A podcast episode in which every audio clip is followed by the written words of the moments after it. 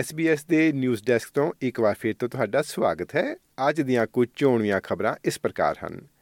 WikiLeaks ਦੇ ਸੰਸਥਾਪਕ Julian ਅਸਾਂਜ ਹਵਾਲਗੀ ਵਿਰੁੱਧ ਦਾਇਰ ਕੀਤੀ ਹੋਈ ਆਪਣੀ ਅਪੀਲ ਦੇ ਪਹਿਲੇ ਦਿਨ ਤੋਂ ਬਿਮਾਰੀ ਕਾਰਨ ਖੁੰਝ ਗਏ ਹਨ। ਅਸਾਂਜ ਦੇ ਵਕੀਲਾਂ ਨੇ ਉਸ ਦੀ ਗੈਰ ਹਾਜ਼ਰੀ ਦੇ ਬਾਵਜੂਦ ਸੰਯੁਕਤ ਰਾਜ ਵਿੱਚ ਉਸ ਦੀ ਹਵਾਲਗੀ ਦੇ ਵਿਰੁੱਧ ਅਪੀਲ ਸ਼ੁਰੂ ਕੀਤੀ ਹੈ। ਜ਼ਿਕਰਯੋਗ ਹੈ ਕਿ ਉਹਨਾਂ ਨੂੰ ਜਾਸੂਸੀ ਦੇ ਦੋਸ਼ਾਂ ਵਿੱਚ 175 ਸਾਲ ਤੱਕ ਦੀ ਕੈਦ ਵੀ ਹੋ ਸਕਦੀ ਹੈ।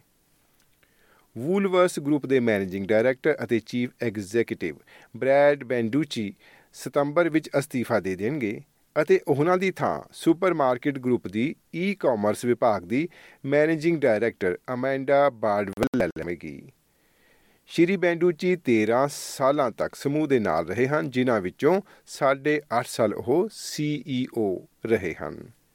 ਆਸਟ੍ਰੇਲੀਆਈ ਤਨਖਾਹਾਂ ਦਸੰਬਰ ਤੋਂ ਪਿਛਲੇ 3 ਮਹੀਨਿਆਂ ਵਿੱਚ 0.9% ਵਧੀਆਂ ਹਨ, ਜੋ ਕਿ ਸਤੰਬਰ ਤੱਕ ਦੀ ਤਿਮਾਹੀ ਵਾਲੇ ਰਿਕਾਰਡ ਤੋੜ 1.3% ਵਾਲੇ ਵਾਧੇ ਤੋਂ ਕਾਫੀ ਘੱਟ ਹੈ।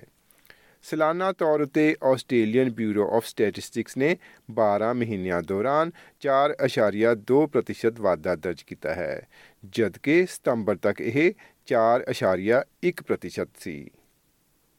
ਸੰਯੁਕਤ ਰਾਜ ਨੇ ਇਜ਼ਰਾਈਲ ਹਮਾਸ ਯੁੱਧ ਵਿੱਚ ਮਨੁੱਖਤਾਵਾਦੀ ਜੰਗਬੰਦੀ ਦੀ ਤੁਰੰਤ ਮੰਗ ਕਰਨ ਵਾਲੇ ਅਰਬ ਸਮਰਥਿਤ ਯੂਐਨ ਪ੍ਰਸਤਾਵ ਨੂੰ ਵੀਟੋ ਕਰ ਦਿੱਤਾ ਹੈ। 15 ਮੈਂਬਰੀ ਸੁਰੱਖਿਆ ਪ੍ਰੀਸ਼ਦ ਵਿੱਚ VOTING 13 ਦੇ ਮੁਕਾਬਲੇ ਇੱਕ ਰਹੀ ਸੀ, ਜਦੋਂ ਕਿ ਯੂਨਾਈਟਿਡ ਕਿੰਗਡਮ ਗੈਰ ਹਾਜ਼ਰ ਹੈ।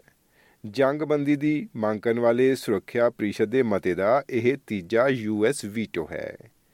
ਤੇ ਹੁਣ ਇੱਕ ਖਬਰ ਭਾਰਤ ਪੰਜਾਬ ਨਾਲ ਜੁੜੀ ਹੋਈ। ਸੰਯੁਕਤ ਕਿਸਾਨ ਮੋਰਚਾ ਗੈਰ ਸਿਆਸੀ ਅਤੇ ਕਿਸਾਨ ਮਜ਼ਦੂਰ ਮੋਰਚਾ ਦੀ ਅਗਵਾਈ ਵਿੱਚ ਕਿਸਾਨ ਅੱਜ ਬੁੱਧਵਾਰ ਵਾਲੇ ਦਿਨ ਤਣਾਅਪੂਰਨ ਹਾਲਾਤਾਂ ਦਰਮਿਆਨ ਯੰਬੂ ਅਤੇ ਖਨੋਰੀ ਬਾਰਡਰਾਂ ਤੋਂ ਦਿੱਲੀ ਵੱਲ ਰਵਾਨਾ ਹੋਣਗੇ। ਕਿਸਾਨ ਆਗੂਆਂ ਨੇ ਇਕੱਠ ਨੂੰ ਕੰਟਰੋਲ ਕਰਨ ਅਤੇ ਨੌਜਵਾਨਾਂ ਨੂੰ ਜ਼ਾਬਤੇ ਵਿੱਚ ਰੱਖਣ ਲਈ ਕਈ ਟੀਮਾਂ ਬਣਾਈਆਂ ਹਨ। ਪੰਜਾਬ ਤੇ ਹਰਿਆਣਾ ਤੋਂ ਵੱਡੀ ਗਿਣਤੀ ਵਿੱਚ ਕਿਸਾਨ ਸ਼ੰਭੂ ਤੇ ਖਨੋਰੀ ਬਾਰਡਰਾਂ ਉੱਤੇ ਪਹੁੰਚ ਗਏ ਹਨ।